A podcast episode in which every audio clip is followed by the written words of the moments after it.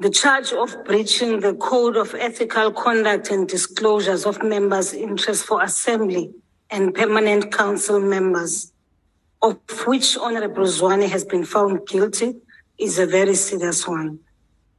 For the findings made by the committee, the Assembly has agreed on the following penalties.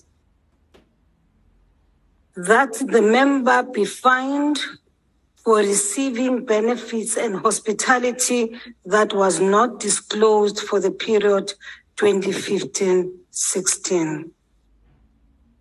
That the member enter an apology in the House for the press statement that he issued that had to be con- contradicted by cabinet and for appointing special advisors who were business associates of, of the Guptas. That the member be suspended from parliamentary debates for one parliamentary term for their involvement in the sale of Optimum coal mine to Tegeta. Now, honorable members, I note that Honorable Zwane is not here this afternoon.